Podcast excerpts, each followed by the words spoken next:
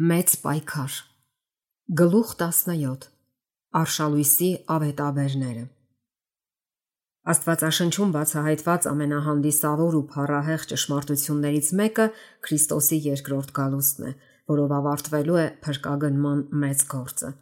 Աստծո պանդուխտ ժողովրդի համար, որ այդքան երկար թափառում է խավարի ու մահվան ստվերի երկրում, Թանկագին եւ երանելի հույս է նրա հայտնության խոստումը, ով հարությունն է եւ կյանքը, որբիսի Իրաք սորածին հետ դարձնի։ Երկրորդ Գալստյան մասին ուսմունքը Սուրբ գրքի հիմնական թեման է։ Այն օրվանից, երբ առաջին զույգը վշտահար դուրս եկավ Եդեմից, հավատի ворթիները սпасել են Խոստացյալի Գալստյանը, ով պիտի տապալի կործանիչի իշխանությունն ու իրենց վերադարձնի կորսված դրախտը։ Հին օրերի սուրբերը անհամբեր սпасել են Մեսիայի փառավոր Գալստյանը իրենց հույսերի իրականացմանը։ Ենոքին, որ ընդամենը 7-րդն էր նրանցից, ովքեր բնակվել են դրախտում, ով 300 տարի քայլեց երկրում իր Աստծո հետ, թույլ տրվեց հերվից տեսնել ազատարարի գալուստը։ Ահա Տերը եկավ իր բյուրավոր սուրբերով հրճակել է նա, որ դատաստանանի ամենքին։ Հոբ նահապետը իր տարապանքների գիշերը աներեր հավատով բացականչեց. Իսկ ես գիտեմ, որ փրկիչս կենթանի է, եւ նա վերջում պետք է կանգնի հողի վրա Իմ մարմնից տեսնելու եմ Աստծուն, ում ես ինքս եմ տեսնելու, եւ իմ աչքերն են մտիկ տալու նրան, ոչ թե ուրիշը։ Քրիստոսի գալուստը, որով սկսվելու է արդարության իշխանությունը, ամենավսեմ եւ ոգեշունչ արտահայտություններ է ներշնչել Սուրբ գրքի հեղինակներին։ Աստվածաշնչի բանաստեղծներն ու մարգարեները այդ մասին գրել են երկնային կրակով վառվող խոսքերով։ Սաղմոսերգուն գովերքել է Իսրայել թագավորի ուժն ու մեծությունը, Սիոնի միջից գեղեցկության կատարելությունից Աստված փայլում է։ Մեր Աստվածը կգա եւ լուրջ չի կենա։ Նա կանչում է երկնքին վերևից եւ երկրիս, որ իր ժողովրդին դատի։ Երկինքը թող ուրախ լինի եւ երկիրը ցնծա։ Տիրոջ առաջին, որ նա գալիս է, գալիս է, որ երկիրը դատի։ Նա աշխարը կդատի արդարությունով եւ ժողովրդին իր ճշմարտությունով։ Եսայա մարգարեն ասում է. Վեր կացեք եւ ցնծացեք, ով հողի բնակիչներ, որովհետեւ լույսերի ցող է քո ցողը եւ երկիրը դուրս պիտի գցի ուրվականներին։ Քո մեռելները պիտի կենթանանան, իմ մեռած մարմնի հետ պիտի կանգնեն։ Նա պիտի կլանի մահը հավիտյան եւ Եհովա Տերը պիտի ջնջի արտասուքը ամեն երեսից եւ իր ազգի ամոթը պիտի հեռացնի բոլոր երկրի վրայից որովհետև Տերն է ասում. Եվ այն օրն ասելու են. Ահա մեր Աստվածը, որին մենք հուսացել ենք, եւ նա մեզ փրկեց։ Եհովան է սա, ում հուսացել ենք, ուրախանալու եւ ցնծալու ենք նրա փրկությունով։ Եվ ամբակումն էլ հապշտակված Սուրբ Տեսիլքում տեսել է նրա հայտնությունը։ Աստված թեմանից եկավ եւ Սուրբը Փարան Սարից։ Նրա փառքը ծածկեց երկինքը եւ նրա գովաբանությամբ լցվեց երկիրը, եւ նրա պայծառությունը լույսի պես էր։ Նա կանգնեց եւ չափեց երկիրը, նայեց ու դողացրեց ազգերը, եւ պատառոտվեցին վաղեմի սարերը, խոնարհվեցին մշտական բլուրները։ Հավիտենական ընթացք ունի նա։ Հեծար ձիերիդ, հրկության կարքերից քեզ տեսան սարերը եւ դողացին անդունդը տվեց իր ձայնը դեպի վեր բարձրացրեց իր зерքերը արեգակն ու լուսինը կանգնում են իրենց կայանում նրանք ընթանում են քոնետերի լույսով քոնիզակի փայլուն պայծառությունով դու դուրս եկար քո ժողովրդի փրկության համար քո օծյալի փրկության համար պատրաստվելով բաժանվել իր աշակերտներից Հրկիչը մխիթարեց նրանց իրենց վշտի մեջ, հավաստիացնելով, որ վերադառնալու է։ Ձեր սրտերը թող չխռովվեն։ Իմ հոր տանը շատ բնակարաններ կան։ Ես գնում եմ ձեզ համար տեղ պատրաստելու։ Եվ եթե գնամ ու ձեզ համար տեղ պատրաստեմ, դարձյալ կգամ եւ ձեզ ինձ մոտ կառնեմ։ Երբ մարտի որդին իր парքով կգա եւ ամեն սուրբ հեշտակները նրա հետ, այն ժամանակ կնստի իր փառած աթոռի վրա եւ ամեն ազգերը կժողովվեն նրա առջև։ Հրեշտակները, որ Քրիստոսի համբարձվելուց հետո մնացել էին Ձիթենյաց սարի վրա, Աշակերտներին կրկնեցին նրա վերադարձի խոստումը։ Այս Հիսուսը, որ ձեզանից վերացավ երկինք, այսպես կգա, ինչպես նրան տեսակ երկինք գնալիս։ Եվ Պողոս Արաքյալը Սուրբ Հոգով ներշնչված վկայել է. ինքը Տերը հրամանով հրեշտակապետի ձայնով եւ Աստծո փողով վայր կգա երկնքից։ Պատմոսի մարգարեն ասում է. Ահա նա գալիս է ամպերով եւ ամեն աչք կտեսնի նրան։ Նրա գալստյան շուրջ է ամփոփված ամեն բաների հաստատվելու փառքը, որոնց մասին խոսեց Աստված իր բոլոր սուրբ մարգարեների բերանով։ Դրանից հետո կտապալվի ճարի երկարատև իշխանությունը, աշխարհի թակավորությունները կտրվեն մեր Տիրոջը եւ նրա Քրիստոսին, եւ նա կթակավորի հավիտյանս հավիտենից։ Եվ պիտի հայտնվի Տիրոջ փառքը, եւ ամեն մարմին միասին պիտի տեսնեն։ Տեր Եհովան բուսցնելու է արդարությունը եւ օշնաբանությունը բոլոր ազգերի առաջին Նա լինելու է զարթի պսակ եւ շքեղթակ իր ժողովրդի մնացորդի համար։ Այդ ժամանակ է, որ ողջ երկնքի տակ կհաստատվի Մեսիայի խաղաղ ու երկար սպասված թակավորությունը։ Տերը պետք է մխիթարի Սիոնին, պետք է մխիթարի նրա բոլոր ավերակները, եւ նրա անապատը դրախտի նման պետք է շինի, եւ նրա ամայի տեղը տիրոջ պարտեզի պես։ Լիբանանի парքը նրան կտրվի, Կարմեղոսի եւ Սարոնի վայելչությունը։ Այլևս քեզ չեն ասի թողնված, եւ քո երկրին այլևս չեն ասի ավերակ, այլ քեզ պիտի ասեն իմ հավանածը եւ քո երկրին ամուսին ունեցող։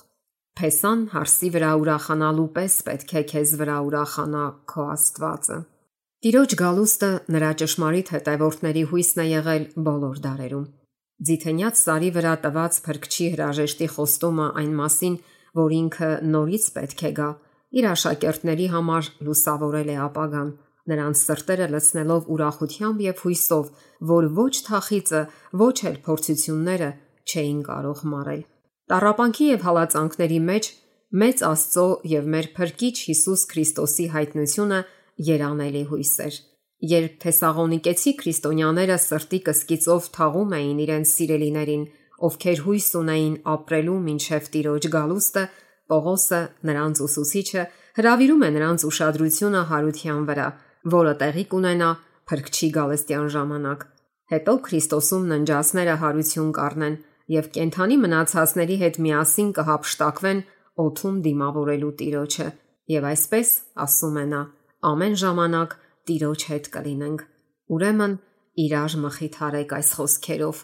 Ժայռոտ պատմոսում սիրելի աշակերտը լսում է. «Ահա շուտով գալիս եմ» խոստումը, եւ նրա բուրըն պատասխանը արտահայտում է եկեղեցու աղոթքը իր ողջ պանդխտության ընթացքում։ Եկ Տեր Հիսուս։ Զնդաններից, խարույկների միջից ու կառափնարաններից, որտեղ նահատակներն ու սուրբերը վկայել են ճշմարտությունը, Դարերի խորքից մեզ է հասել նրանց հավատի եւ հույսի խոսքը։ Համոզված լինելով նրա անձնական, իսկ հետո նաև իրենց հարության մեջ նրա գալստյան ժամանակ, ասում է այդ քրիստոնյաներից մեկը, նրանք արհամարում էին մահը եւ վեր էին դրանից։ Նրանք պատրաստ էին գերեզման իջնել, որpիսի այնտեղից ելնեն ազատված։ Նրանք սպասում էին Տիրոջ գալուստին երկնքից, ամպերով եւ իր հոր փառքով արթարներին բերելու իր արխայությունը։ Վալդենսները այս նույն հավատն էին փայփայել։ Ուիկլիֆը եկեղեցու հույսը համարում էր փրկչի հայտնությունը։ Լյութերը հայտարարել է. Ես ինձ իրոք համոզում եմ, որ դատաստանի օրը 300 լրիվ տարուց չի ուշանա։ Աստված ավելի երկար չի կարող եւ չի հանդուրժի այս ամբարիշտ աշխարը։ Մոտենում է այն մեծ օրը, որում նողկանքների թակավորությունը կտապալվի։ Հերու չէ այս հին աշխարի վերջը, ասել է Մելանքթոնը։ Կալվինը քրիստոնյաներին հորդորում է չկասկածել։ Երանդագին փափագելով Քրիստոսի գալստյան օրը որպես բոլոր իրադարձություններից ամենահրաշալին եւ հայտարարում է, որ հավատացյալների ողջ ընտանիքը փափագելու է այդ օրվան։ Մենք պետք է ծարավենք Քրիստոսին, պետք է որոնենք, խորհենք, ասում է նա, ինչև այն մեծ օրվա արշալույսը, երբ մեր Տերը լիովին կհայտնի իր արխայության փառքը։ Միթե Տեր Հիսուսը մարդկային մարմնով չի երկինք համբարձվել, ասել է Նոքսը, շոտլանդացի բարենորոքիչը, եւ միթե նա չի վերադառնալու։ Մենք գիտենք, որ նա վերադառնալու է, եւ այն էլ շուտով։ Ռիդլին եւ Լաթիմերը, ովքեր իրենց կյանքը զոհաբերեցին հանուն ճշմարտության, հավատով սпасել են Տիրոջ Գալստյանը։ Ռիդլին գրել է. Աշխարը անկասկած մոտենում է իր վաղճանին։ Ես իրոք հավատում եմ դրան, ուստի եւ ասում եմ. եկեք Հովանեսի Աստծո ծառայի հետ մեր սրտի կանչն ուղենք դեպի մեր Փրկիչ Քրիստոսը։ Եկ, Տեր Հիսուս, եկ։ Տիրոջ Գալստյան մասին մտորումները, ասել է Բաքստերը, ինձ համար ամենակաղցրը եւ ուրախալին են։ Հավատի եւ նրա սրբերի բնավորության դրսևորումն է սիրել նրա հայտնությունը եւ սпасել այդ երաների հույսին։ Եթե մահը վերջին ճշնամին է, որ պետք է կործանվի հարության ժամանակ, ապա ինչպիսի երանդով պետք է հավատացյալները աղոթեն ու փափագեն Քրիստոսի երկրորդ գալստյանը, երբ այս միակատար ու վերջնական հաղթանակը կտարվի։ Դա այն օրն է, որին բոլոր հավատացյալները պետք է հույսով սպասեն, երբ կավարտվի իրենց փրկագնման, ինչպես նաև իրենց բոլոր իղձերի ու ձգտումների իրականացման ողջ գործընթացը։ Ով Տեր, մտածրու այդ երանելի օրը։ Սա էր առաքյալների եկեղեցու, անապատի եկեղեցու եւ բարենորոքիչների հույսը։ Մարգարեությունը ոչ միայն կանխասում է Քրիստոսի գալստյան ձևն ու նպատակը, այլև ներկայացնում է այն նշանները, որոնցով մարդիկ կիմանան, որ դա մոտ է։ Հիսուսն ասել է. «Եվ նշաններ կլինեն արեգակում, լուսնում եւ աստղերում»։ Արեգակը կխավարի, լուսինը իր լույսը չի տա։ Երկնքի աստղերը կթափվեն եւ երկնքում լինող զորությունները կշարժվեն։ Եվ այն ժամանակ կտեսնեն մարտի ворթին ամպերով գալիս շատ զորությամբ եւ փառքով։ Հայտնության հեղինակ այսպես է նկարագրում երկրորդ Գալստյան նախորդող նշաններից առաջինը. մեծ երկրաշարժ եղավ, արեգակը սևացավ մազեղեն քուրձի պես եւ լուսինը արյունի պես եղավ։ Այս նշանները երևացել են մինչև 19-րդ դարի սկիզբը։ Ի կատարումն այս մարգարեության 1755 թվականին տեղի ունեցավ երբևէ արցանագրված ամենասոսկալի երկրաշարժը։ Թեև հայտնի որպես Լիսաբոնյան երկրաշարժ, Այն ցնցել է նաև Եվրոպայի մեծ մասը՝ Աֆրիկան ու Ամերիկան։ Այն զգացվել է Գրենլանդիայում, West India-ում, Մադեյրա կղզում, Նորվեգիայում եւ Շվեդիայում, Մեծ Բրիտանիայում եւ Իռլանդիայում։ Այն ընդգրկել է ոչ պակաս քան 4 միլիոն քառակուսի մղոն։ Աֆրիկայում ցնցումը գրեթե նույնքան ուժգին է եղել, որքան Եվրոպայում։ Ավերել է Ալժիրի մեծ մասը եւ Մարոկկոից քիչ հեռու 8-ից 10000 բնակչություն ունեցող մի գյուղ գետնի տակն է անցել։ Մի վիթխարի ալիք Իսպանիայի եւ Աֆրիկայի ափերից սրբեց ամբողջ քաղաքներ մեծ ավերածություն գործելով։ Բայց ամենահուշկու ցնցումը եղել է Իսպանիայում եւ Պորտուգալիայում։ Ասում են, Կադիսի վրա փշրվել է 16 ֆունտ բարձրությամբ մի ալիք։ Սարերը ամենաբարձրերը Պորտուգալիայում ասես հիմքից ուժգին ցնցվում էին Դրանցից մի քանիսի գագաթները ճեղքվեցին եւ լայն բացվեցին զարմանալի կերպով։ Վիթխարի ժայռաբեկորներ նետելով մոտակա հովիտները։ Պատմում են, որ այդ լեռներից բոց էր ժայթքում։ Լիսաբոնում ստորգետնյա որոտի ձայն լսվեց, որից անմիջապես հետո հզոր ցնցումը ավերեց քաղաքի մեծ մասը։ Մոտ 6 րոպեի ընթացքում 60000 մարդ զոհվեց։ Ծովը սկզբում նահանջեց, մերկացնելով ափը։ Հետո ալիքը բարձրացավ իր սովորական մակարդակից 15 մետր ավելի։ Պատմում են, որ Լիսաբոնյան աղետի ընթացքում տեղի ունեցած արտասովոր դեպքերից էր նաև Մարմարիա առափի փլուզումը, կառուցված հսկայական ծախսերով։ Այնտեղ մարդկանց հոց խմբեր էին հավաքվել, կարծելով թե վայր ընկնող բեկորները իրենց չեն հասնի, երբ հանկարծ առափն ամբողջ ժողովրդի հետ ծովն ընկամվեց եւ ոչ մեկի դիակը այդպես էլ ջրի երես դուրս չեկավ։ Երկրաշարժի ցնցումից անմիջապես հետո փլվեցին բոլոր եկեղեցիներն ու վանքերը։ Գրեթե բոլոր մեծ շինությունները եւ տների ավելի քան 1 քառորդը։ Ցնցումից մոտ 2 ժամ անց տարբեր թաղամասերում կրակ բռնկվեց եւ այնքան սաստիկ բորբոքվեց, որ 3 օրում քաղաքը ամբողջովին ամայացավ։ Տոնական օր էր, երբ երկրաշարժ եղավ Եկեղեցիներն ու վանքերը լեցուն էին մարդկանցով, որոնցից շատ քչերը փրկվեցին։ Ժողովրդի սարսափը աննկարագրելի էր։ Այնքան զարհուրած էին, որ ոչ ոք չէր արտասվում։ Նրանք այս ու այն կողմ էին վազում։ սոսկումից ապշած ու ցնորված, եւ իրենց կուրծքն ու երեսը ծեծելով ճչում էին. «Միսերիկորդիա, աշխարի վերջն է»։ Խաչելության սրբապատկերները իրենց ձեռքներին մայրերը վազում էին մոռացած իրենց երեխաներին։ Դժբախտաբար շատերը նետվեցին դեպի եկեղեցիները պաշտպանվելու համար, բայց իզուր էին բարձրացվում մասունքները, զուր էին այդ թշվառ արարածները գրկում զոհասեղանները, սրբապատկերները, քահանաներն ու ժողովուրդը թաղվեցին ավերակների տակ։ Հաշվել են, որ ճակատագրական այդ օրը 90000 հոգի է զոհվել։ 25 տարի անց հայտնվեց մարգարեության մեջ հիշատակված հաջորդ նշանը՝ արևի եւ լուսնի խավարումը։ Ամենազարմանալին այն փաստն է, որ այս իրադարձության կատարման ժամանակը հստակորեն նշված էր։ Ձիթենյաց սարի վրա աշակերտների հետ իր զրույցում Հիսուսը նկարագրեց եկեղեցուն սպասվող նեղության երկարատև ժամանակահատվածը, Պապական հալածանքների 1260 տարիները ասելով, որ այդ օրերը կկրճատվեն։ Նա նաև հիշատակեց իր Գալստյանը նախորդող որոշ իրադարձություններ եւ նշեց այն ժամանակը, երբ դրանցից առաջինը պետք է կատարվի։ Այն օրերում, այն նեղությունից հետո Արեգակը կխավարի եւ Լուսինը իր լույսը չի տա։ 1260 օրերը կամ տարիները ավարտվեցին 1798-ին։ Դրանից քառորդ դար առաջ հալածանքը գրեթե ամբողջովին դադարել էր։ Այս հալածանքից հետո Քրիստոսի խոսքերի համաձայն Արեգակը պետք է խավարեր։ 1780 թվականի մայիսի 19-ին մարգարեությունը կատարվեց։ 1780 թվականի մայիսի 19-ի խավար օրը Նոր Անգլիայի երկնքում ու մթնոլորտում տեղի ունեցած ամենաանբացատրելի խավարումը այդ կարգի թերևս միակ ամենախորհրդավոր ու դեռևս չբացահայտված երևույթն է։ Մասաչուսեթսում ապրող մի ականատես այսպես է նկարագրում այդ իրադարձությունը. Առավոտյան արևը ծագեց պայծառ, բայց շուտով խամրեց։ Ամպերը խտացան, դառնալով սև ու չարագուշակ։ Դրանց միջից փայլատակեց կայծակը, դղրդաց որոտը եւ մի քիչ անձրև եկավ։ Ժամը 9-ին մոտ ամպերը բրոնզի եւ պղնձի գույն ընդունեցին եւ երկիրը, ժայռերը, ծառերը, շենքերը, ջուրն ու մարդիկ ասես ողողվեցին այդ տարօրինակ անբնական լույսով։ Մի քանի րոպե անց մի ծանր սև ամպ պատեց ողջ երկինքը, միայն մի նեղ բացվածք թողնելով հորիզոնում, եւ այնքան մութ էր, ասես ամառվա երեկոյան ժամը 9 լիներ։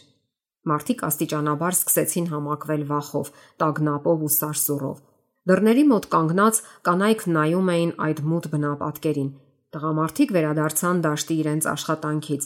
Հյուսնը թողեց իր գործիքները, դարբինը իր հնոցը, առևտրականը իր վաճառասեղանը։ Դպրոցները փակվեցին եւ սարսափած երեխաները վազեցին դեպի տուն։ Ճամփորդները կանգ առան մոտակա ագարակներում։ Ինչ է լինելու, հարցնում էր ամեն մեկը իր մտքում։ Թվում էր, թե փոթորիկ է անցնելու երկրով մեկ կամ եկել է ամեն ինչի վաղճանը։ Մոմերը վառվեցին, Օջախների կրակը այնքան պայծառ էր, ինչպես աշնանային անլուսին գիշերը։ Հավերը նստեցին թարերի վրա քնելու։ Անասունները բառաչելով հավաքվեցին արոտավայրերի փարախները։ Գոշտերը կրկռում էին, թրջունները երգում իրենց երեկոյան երգերը, եւ չղջիկները այս ու այն կողմ էին թրջում, բայց մարդիկ գիտեին, որ դեռ գիշեր չէ։ Դոկտոր Նաթանայել Ուիթհեյքերը Սալեմի խորան եկեղեցու հովիվը Պաշտամունք էր անցկացնում եւ քարոզում ասաց, որ այդ խավարը ģերբնական է։ Ուրիշ տեղերում էր մարդիկ հավաքվեցին եկեղեցիներում։ Համապատրաստից քարոզների գրեթե բոլոր տեքստերը ցույց էին տալիս, որ այդ խավարը համահունչ էր մարգարեությանը։ Ամենամութ պահը եկավ ժամը 11-ից քիչ անց։ Երկրի շատ մասերում օրը ցերեկով այնքան մութ էր, որ մարդիկ չէին կարող ոչ ժամն ասել, ոչ ճաշել, ոչ էլ տնային գործերով զբաղվել առանց մոմի լույսի։ Խավարի տարածումը արտասովոր էր։ Այն նկատվել էր հերրու արևելքում, Ֆալտմութում։ Իսկ դեպի արևմուտք հասել էր մինչև Քնեկթիքութի հեռավոր մասերը եւ մինչև Ալբանի։ Դեպի հարավ այն տարածվել էր ծովափի երկայնքով, իսկ դեպի հյուսիս մինչև ամերիկյան բնակավայրերի սահմանները։ Թանձր խավարը ծրվեց միայն մայրամուտից 1 կամ 2 ժամ առաջ, երբ երկինքը massam པարզվեց եւ երևաց արեգակը թեև դեռ ծածկված էր սև ու ծանր մեգով։ Արևամուտից հետո ամպերը նորից կուտակվեցին եւ արագորեն մթնեց։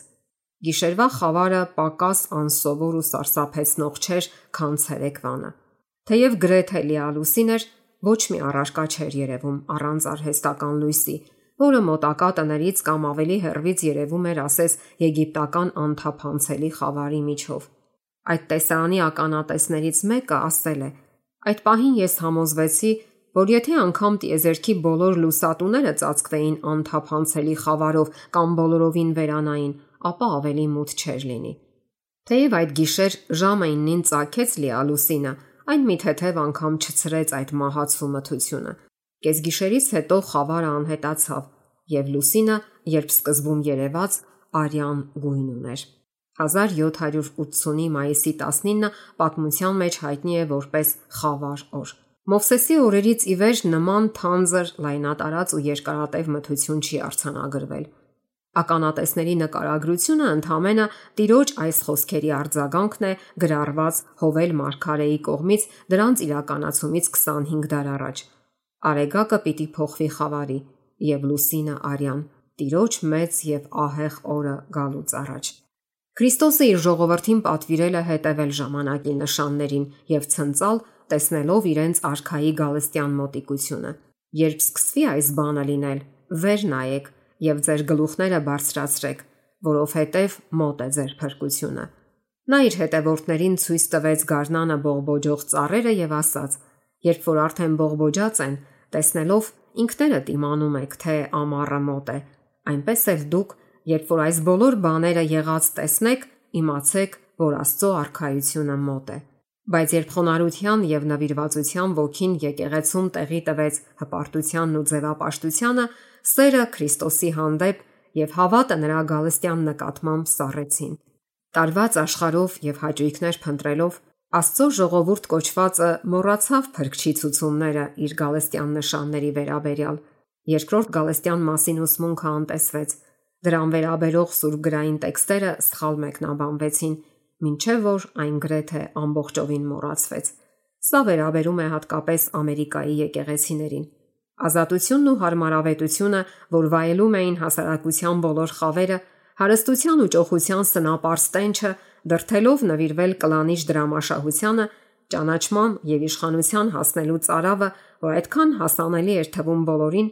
մարդկանց մղեցին իրենց շահերն ու հույսերը կենտրոնացնելու միայն այս աշխարհի բաների վրա եւ նրանք կարծեցին, որ դեռ շատ հեռու է այն փառավոր օրը, երբ իրերի ներկա ընթացքին վերջ կդրվի։ Ցուցումներ տալով իր վերադարձի նշանների մասին, Փրկիչը իր հետևորդներին նախազգուշացրեց այն հավատուրացության մասին, որը պետք է տեղի ունենար իր երկրորդ գալուստից անմիջապես առաջ։ Այն ժամանակ էլ, ինչպես Նոյի օրերում, մարդիկ կլանված կլինեն աշխարհիկ գործերով եւ հաճույքներ որոնելով, առուծախով, տնկելով, շինելով, մարդու գնալով եւ կին առնելով, չմտածելով Աստծո եւ գալիք կյանքի մասին։ Նրանց, ովքեր ապրելու էին այդ ժամանակներում, Քրիստոսը նախազգուշացրել է. Զգուշ կացեք անձերիդ։ Միգուցե ձեր սրտերը ծանրանան շատակերությունով, հարբեցությամբ եւ ապրուստի հոգսերով, եւ այն օրը հանկարծ հասնի ձեզ վրա։ Ուրեմն արթուն կացեք եւ ամեն ժամանակ աղոտ քարեք, որ արժանի լինեք ազատվել այն բոլոր բաներից, որ պիտի լինեն, եւ կանգնել մարտի ворթու առաջին։ Եկեղեցու վիճակը այդ օրերին նկարագրված է Փրկչի խոսքերում, նշված հայտնության մեջ. Անուն ունես, թե կենթանի ես, բայց մեռած ես։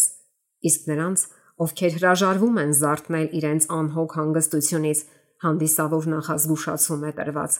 ապա թե չարտնանաս, ես գողի պես կգամ քեզ վրա եւ չես իմանա, թե որ ժամին քեզ մոտ կգամ։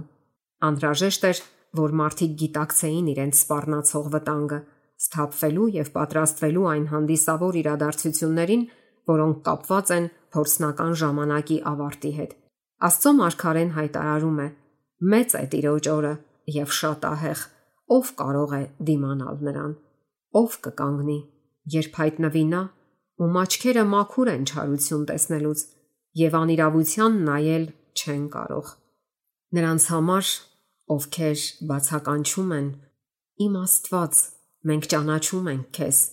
բայց ոտնահարել են նրա ուխտը եւ շտապել օտար Աստծո հետևից, իրենց սրտերում թաքցնելով անօրենություն եւ սիրելով անիրավության ճանապարհները, տիրոջ օրը խավար է եւ ոչ թե լույս, մառախուղ, ոչ թե պայծառություն ունի նա։ Եվ պիտի լինի այն ժամանակ, ասում է Տերը, որ ես Երուսաղեմը պիտի քննեմ ճրակներով եւ պիտի պատժեմ իրենց մրուրի վրա նստող մարդկանց, որոնք ասում են իրենց սրտում. Տերը ոչ բարիք է անում, ոչ չարիք։ Ես պիտի պատժեմ աշխարհը չարության համար եւ ամբարիշտներին իրենց անօրենության համար եւ պիտի դադարեցնեմ հպարտների ամբարտավանությունը եւ բռնավորների գոռոզությունը պիտի ցածրացնեմ։ Նրանց արծաթն էլ, նրանց ոսկին էլ չի կարող նրանց ազատել։ Նրանց ստացվածքը ավար պիտի դառնա եւ նրանց տները ավերակներ։ Երեմիա մարգարեն կանխատեսելով այդ ահավոր ժամանակը բացականչում է. Ցավով բռնված եմ, ես չեմ լռի, որովհետև փողի ձայնը լսում ես, ով իմ անձը, այն պատերազմի աղաղակը, կոտորած կոտորածի վրա է կանչվում։ Բարկության օր է այն օրը, նեղության ու տարապանքի օր, կործանման ու ավերման օր, խավարի եւ մեգի օր, ամպի եւ մառախուղի օր, փողի եւ աղաղակի օր։ Ահա գալիս է Տիրոջ օրը, որ երկիրը ավերակ անի եւ նրա մեղավորներին բնաջինջանի նրանից։ Իտես այդ մեծ օրվա Աստծո խոսքը ամենահանդիսավոր ու տպավորիչ բառերով նրա ժողովրդին կոչ է անում զարթնել հոգևոր թմրությունից եւ խոնարհվելով եւ ապաշխարությամբ փնտրել Տիրոջ երեսը։ Հող հնչեցրեք Սիոնում եւ ազդ աղաղակեցեք իմ սուրբ սարի վրա։ Դողան երկրի բոլոր բնակիչները, որ Տիրոջ օրը եկել է, որ մոտ է նա։ Ծոմ սրբեցեք, հանդես հravirեցեք, ժողովուրդ հավաքեցեք ժողովքը սրբեցեք, ծերերին ժողովեցեք, երեխաներին ու մանուկներին հավաքեցեք։ Փեսան դուրս գա իր սենյակից եւ հարսը իր առագաստից։ Սրահի եւ սեղանի մեջտեղը լաց լինեն քահանաները, տիրոջ ծառաները։ Դեպի ինձ դարձեք ձեր բոլոր սրտով, ծոմով ու լացով ու սքով եւ պատարեցեք ձեր սրտերը ու ոչ թե ձեր հանդերձները եւ հետ դարձեք դեպի ձեր Տեր Աստվածը, քանի որ նա ողորմած ու գթած է, երկայնամիտ եւ բազմողորմ։ Ժողովրդին պատրաստելու համար, որpիսի նա կարողանա կանգնել Աստծո մեծ օրը, բարեփոխման մեծ աշխատանք պետք է տարվեր։ Տեսնելով, որ իր ժողովրդից շատերը չէին կառուցում հավերժության համար, նա ողորմածավար պատրաստվում էր նախազգուշացման լուր ուղարկել նրանց իրենց թմրությունից արթնացնելու եւ Տիրոջ Գալստյանը նախապատրաստվելու համար։ Այս նախազգուշացումը ներկայացված է հայտնության 14 գլխում։ Այստեղ երակի падգամը հրճակում են երկնային էակները, որից անմիջապես հետո գալիս է մարդու ворթին հավաքելու երկրի հունցքը։ Այս նախազգուշացումներից առաջինը ազդարարում է մտեցող դատաստանի մասին։ Մարկարեն տեսավ մի հրեշտակ թրջելիս երկնքի մեջ, որ հավիտենական ավետիք ուներ ավետարանելու երկրի վրա բնակվողներին եւ ամեն ազգի եւ ցեղի եւ լեզվի եւ ժողովրդի եւ մեծ ձայնով ասում էր. Վախեցեք Աստծուց եւ փառք տվեք նրան որովհետեւ նրա դատաստանի ժամը եկավ եւ երկրպագեցեք երկինքը եւ երկիրը եւ ծովը եւ ջրերի աղբյուրները ստեղծողին հրճակվում է որ այս լուրը հավիտենական ավետիսի մի մասն է Ավետարանի քարոշչության գործը չի հանձնարարվել հրեշտակներին, այլ վստահվել է մարդկանց։ Այդ գործը պետք է կատարվեր սուրբ հրեշտակների հսկողությամբ։ Նրանց պարտականությունն է եղել ուղղորդել մեծ շարժումները հանուն մարդկանց փրկության, բայց ավետարանի գործնական հրճակումը իրականացվում է երկրում ապրող Քրիստոսի ծառաների կողմից։ Հավատարիմ մարդիկ հնազանդ Աստծո հոգու դրթումներին եւ նրա խոսքի ուսմունքին պետք է այս նախազգուշացումը հրճակեին աշխարին։ Այդ նրանք են, ովքեր ուշադրություն են դարձրել մարգարեական հաստատ խոսքին, այն ճրակին, որը լույս է տալիս մութ տեղում, ինչև որ ցերեկը լուսանա եւ լուսաբերը ծագի։ Նրանք որոնել են Աստծո գիտությունը ավելի, քան թաքնված բոլոր գանձերը, համարելով, որ նրա շահը լավ է արծաթի շահից եւ նրա արդյունքը մաքուր ոսկուց եւ Տերը նրանց հայտնեց իր արխայության մեծ խորհուրդները, Տիրոջ գաղտնիքը նրանց հետ է, ովքեր վախենում են նրանից եւ իր ուխտը սովորեցնում է նրանց։ Գիտակ Աստվածաբանները չէ, որ ըմբռնել են այս ճշմարտությունը եւ հրճակել այն։ Եթե նրանք հավատարիմ պահապաններ լինեին, ջերմերանտ աղոթքով ուսումնասիրելով Սուրբ Գիրքը, ապա կիմանային գիշերվա ժամանակը եւ մարգարեությունները կբացահայտեին նրանց վերահաս իրադարձությունները, բայց նրանք իրենց դիրքերում չէին Ոստի լուրը հրճակեցին ավելի խոնար մարդիկ։ Հիսուսն ասել է. Գնացեք, քանի դեռ լույս ունեք, որ խավարը ձեզ չհասնի։ Ովքեր որ երես են շրջում Աստծո տված լույսից, կամ էլ չեն կամենում որոնել այն, երբ այն հասանելի է իրենց, թողնվում են խավարի մեջ։ Բայց փրկիչը ասում է. Ով որ իմ յետևից գա, նա խավարի մեջ չի քայլի, այլ կընթունի կյանքի լույսը։ Նա ով նպատակամղված է կատարելու Աստծո կամքը, լրջորեն հետևելով բացահայտված լույսին, ավելի մեծ լույս կստանա։ Այդ հոգուն երկնային պայծառության շող կուղարկվի, առաջնորդելու նրան ամբողջ ճշմարտության մեջ։ Քրիստոսի առաջին գալստյան ժամանակ Սուրբ քաղաքի քահանաներն ու դպիրները, ում վստահված էին Աստծո падգամները, կարող էին նկատել ժամանակի նշանները եւ հրճակել խոստացյալի գալուստը։ Միքիայի մարգարեությունը մատնանշել էր նրա ծննդավայրը։ Դանիելը կանխասել էր նրա գալստյան ժամանակը։ Աստված այս մարգարեությունները վստահել էր հрья առաջնորդներին, եւ նրանք արդարացում չունեին, որ չհասկացան Մեսիայի գալստյան մոտիկությունը եւ չհայտնեցին ժողովրդին։ Նրանց տգիտությունը հանցավոր արհամարանքի հետևանք էր։ Հрьяաները հուշարձաններ էին կանգնեցնում Աստծո սպանված մարգարեների համար, Մինչդեռ մեծարելով այս աշխարհի մեծ ամեսներին, նրանք պատիվ էին մատուցում սատանայի ծառաներին։ Մարդկանց մեջ բարձր դիրքի եւ իշխանության հասնելու փառատենչ պայքարով կլանված, նրանք անտեսեցին այն աստվածային պատիվները, որ իրենց առաջարկվել էր երկնքի արքայի կողմից։ Իսրայելի առաջնորդները խոր եւ ակնածալից հետաքրքրությամբ պետք է ուսումնասիրեին աշխարհի պատմության մեծագույն իրադարձության Մարդու փրկագնումն իրականացնելու համար Աստծո որդու Գալստյան վայրը, ժամանակը եւ հանգամանքները։ Ողջ ժողովուրդը պետք է արթուն լիներ եւ սпасեր առաջինը ողջունելու աշխարի փրկչին։ Բայց տեսեք, Նազարեթի բլուրներից եկած երկու հոգնած ճամփորդներ Բեթլեհեմի նեղ փողոցի ողջ երկայնքով իզուր անցնում են մինչև քաղաքի արևելյան ծայրամասը գիշերելու տեղ որոնելով։ Ոչ մեկը իր դուռը չի բացում նրանց ընդունելու համար։ Ի վերջո, նրանք ապաստարան են գտնում մի խղճուկ գոմում, որտեղ եւ ծնվում է աշխարհի փրկիչը։ Երկնային հրեշտակները տեսել էին այն փառքը, որ Աստծո որդին կիսում էր հոր հետ աշխարհի լինելուց առաջ, եւ նրանք լարված հետաքրքրությամբ էին հետևել նրա հայտնվելուն երկրում, որպես բոլոր ժողովուրդների համար անասելի ուրախությամբ լի մի իրադարձության։ Հրեշտակներին հանձնարարված էր բարի լուրը հասցնել նրանց, ովքեր պատրաստ էին ընդունել այն եւ ուրախությամբ պատմել երկրի բնակիչներին։ Քրիստոսը խոնարհվել էր իր վրա առնելու մարդու բնությունը։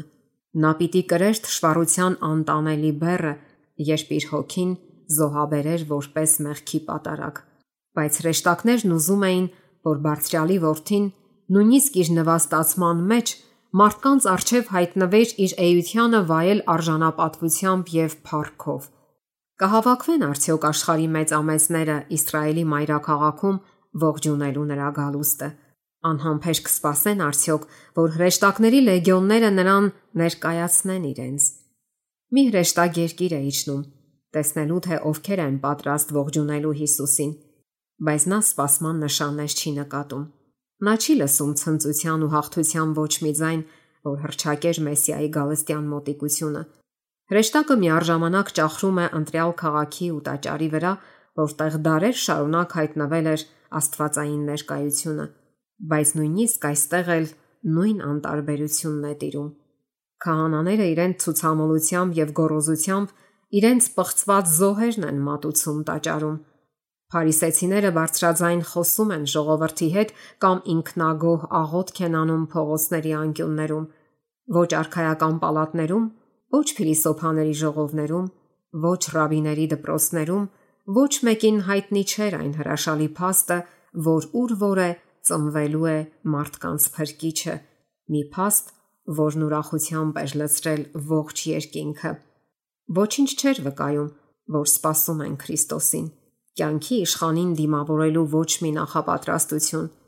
Զարմացած երկնային լրաբերը արդեն պատրաստվում էր երկինք վերադառնալ, տանելու ամոթալի լուրը, երբ նկատում է հովիվների մի խումբ, ովքեր գիշերով հսկում էին իրենց հոտերը եւ զննելով աստղալից երկինքը խորհում էին Մեսիայի երկիր գալու վերաբերյալ մարգարեության շուրջ, փափագելով աշխարի փրկչի գալուստը։ Այս մարդիկ էին պատրաստ ընդունելու երկնային լուրը, եւ հանկարծակի հայտնվում է Տիրոջ հրեշտակը մեծ ուրախություն ավետելով նրանց։ Երկնային փառքը ողողում է ամբողջ հարթավայրը, հայտնվում է հրեշտակների անթիվ բազմություն, ասես ուրախությունը ճափից ավելի մեծ էր մի հրեշտակի համար հրճակելու երկրի բնակիչներին։ Անհամար ձայներ ցնծագին մի օրհներգ են երգում, որը մի օր պետք է երգեն բոլոր ազգերի փրկվածները։ Փառք Աստծուն բարձունքում եւ երկրի վրա խաղաղություն եւ մարդկանց մեջ հաճություն։ Ինչ ուշագրավ դաս է Բեթխեհեմյան այս զարմանահրաշ պատմությունը։ Ինչպես է այն հանդիմանում մեր անհավատությունը, հպարտությունն ու ինքնագոհությունը։ Ինչպես է մեզ նախազգուշացնում, որpիսի մեր հանցավոր անտարբերությամբ մենք նույնպես չթերանանք տեսնել ժամանակի նշանները եւ այդпիսով չիմանանք մեր այցելության օրը։ Միայն Հրեաստանի բլուրների վրա չէր, ոչ էլ միայն հասարակ հովիվների մեջ, որ հրեշտակները գտան Մեսիայի Գալստյանը սпасողներին։ Հեթանոսների երկրում էլ կային մարդիկ, ովքեր սпасում էին նրան։ Դրանք իմաստուն, հարուստ եւ ազնվական մարդիկ էին, արևելքի փիլիսոփաները։ Ուսումնասիրելով բնությունը, մոգերը աստուն տեսել էին իր արարչագործության մեջ։ Հրեական Սուրբ գրքից նրանք իմացել էին Հակոբից ծագող աստղի մասին եւ բուրըն փափագով սпасում էին նրա գալստյանը, ով պետք է ոչ միայն Իսրայելի մխիթարությունը լիներ, այլև լույս հեթանոսներին լուսավորելու եւ փրկություն մինչև երկրի ծայրերը։ Նրանք լույս էին փնտրում եւ լույսը Աստծո գահից լուսավորեց նրանց ճանապարհը։ Մինչ Երուսաղեմի քահանաներն ու ռաբիները նշանակված որպես ճշմարտության պահապաններ ու մեկնաբաններ, պարուրված էին խավարով, երկնքից ուղարկված աստղը այս հեթանոս օտարականներին առաջնորդեց դեպի նորածին արքայի ծննդավայրը։ Իրեն սпасողների փրկության համար է, որ Քրիստոսը երկրորդ անգամ կհայտնվի առանց մեղքի։ Ինչպես փրկչի ծննդյան լուրը, այնպես էլ նրա երկրորդ գալեստյան հրճակումը չհանձնարարվեց ժողովրդի կրոնական առաջնորդներին, Նրանք խզել էին իրենց կապը Աստծո հետ ու մերժել երկնային լույսը, եւ նրանց թվում չեն, ում մասին Պողոս Արաքյալն ասել է. Իսկ դուք եղբայրներ, խավարի մեջ չեք, որ այն օրը գողի պես վրա հասնի։ Դուք բոլորդ լույսի որդիներ եք եւ ցերեկ վաղորդիներ, գիշերինը չեք, ոչ էլ խավարինը։ Սիոնի Փարիսների վրա հսկող պահապանները պետք է առաջինը ընդունեին փրկչի գալստյան լուրը, առաջինը բարձրացնեին իրենց ձայնը հրճակելու, որ նա արդեն մոտ է։ Առաջինը նախազգուշացնեին ժողովրդին պատրաստվելու նրա գալստյանը, բայց նրանք անհոգ էին, երազելով խաղաղության եւ անվտանգության մասին, մինչդեռ ժողովուրդը քնած էր իր մեղքերի մեջ։ Հիսուսը տեսավ, որ իր եկեղեցին նման է անպտուղ թզենուն, ծածկված փարթամ սաղարթով, սակայն զուրկ թանկագին պտղից։ Կրոնական ծեսերը սնապարծորեն պահվում էին, մինչդեռ իսկական խոնարհության, զղջումի եւ հավատի ոգին միակ բանը, որ կարող էր ծառայությունը ընդունելի դարձնել Աստծուն, բացակայում էր։ Հոգու շնորհների տեղը զբաղեցրել էին հպարտությունը, ձևամոլությունը, փառասիրությունը, եսասիրությունն ու կեղեքումը։ Նահանջող եկեղեցին իր աչքերը փակել էր, որ չտեսնի ժամանակի նշանները։ Աստված չէր լքել նրան, եւ նրա հավատարմությունը անփոփոխ էր։ Եկեղեցին էր բաժանվել նրանից եւ հեռացել նրա սիրուց, քանի որ նրանք հրաժարվեցին համաձայնել պայմաններին, նրա խոստումները նրանց համար չիրականացան։ Ահա սա է Աստծո տված լույսն ու արտոնությունները չգնահատելու եւ չզարգացնելու անխուսափելի հետևանքը, Մինչև եկեղեցին չգնա նրա նախախնամությամբ բացվող ուղիով, ընդունելով լույսի ամեն մի շող, ամեն ինչում կատարելով իր պարտականությունը, կրոնը անխուսափելիորեն ձևապաշտության կվերածվի, իսկ գործնական բարեպաշտության ոգին կչքանա։ Այս ճշմարտությունը բազմիցս լուսաբանվել է եկեղեցու պատմության մեջ։ Աստված իր ժողովրդից հավատի եւ հնազանդության գործեր է պահանջում իրեն տրված օրհնություններին եւ առավելություններին համապատասխան։ Հնազանդությունը զոհաբերություն է պահանջում եւ դրդում է խաչ կրել։ Սա է պատճառը, որ Քրիստոսի հետևորդ կոչվողներից այդքան շատերը հրաժարվեցին ընդունել երկնային լույսը եւ հրեաների պես չիմացան իրենց այցելության ժամանակը։ Նրանց հպարտության եւ անհավատության պատճառով Տերը շրջանցեց նրանց եւ իր ճշմարտությունը հայտնեց մարդկանց, ովքեր Բեթղեհեմի հովիվների եւ արևելքից եկած մոգերի նման հետևեցին այն ամբողջ լույսին, որ տրվել էր իրենց։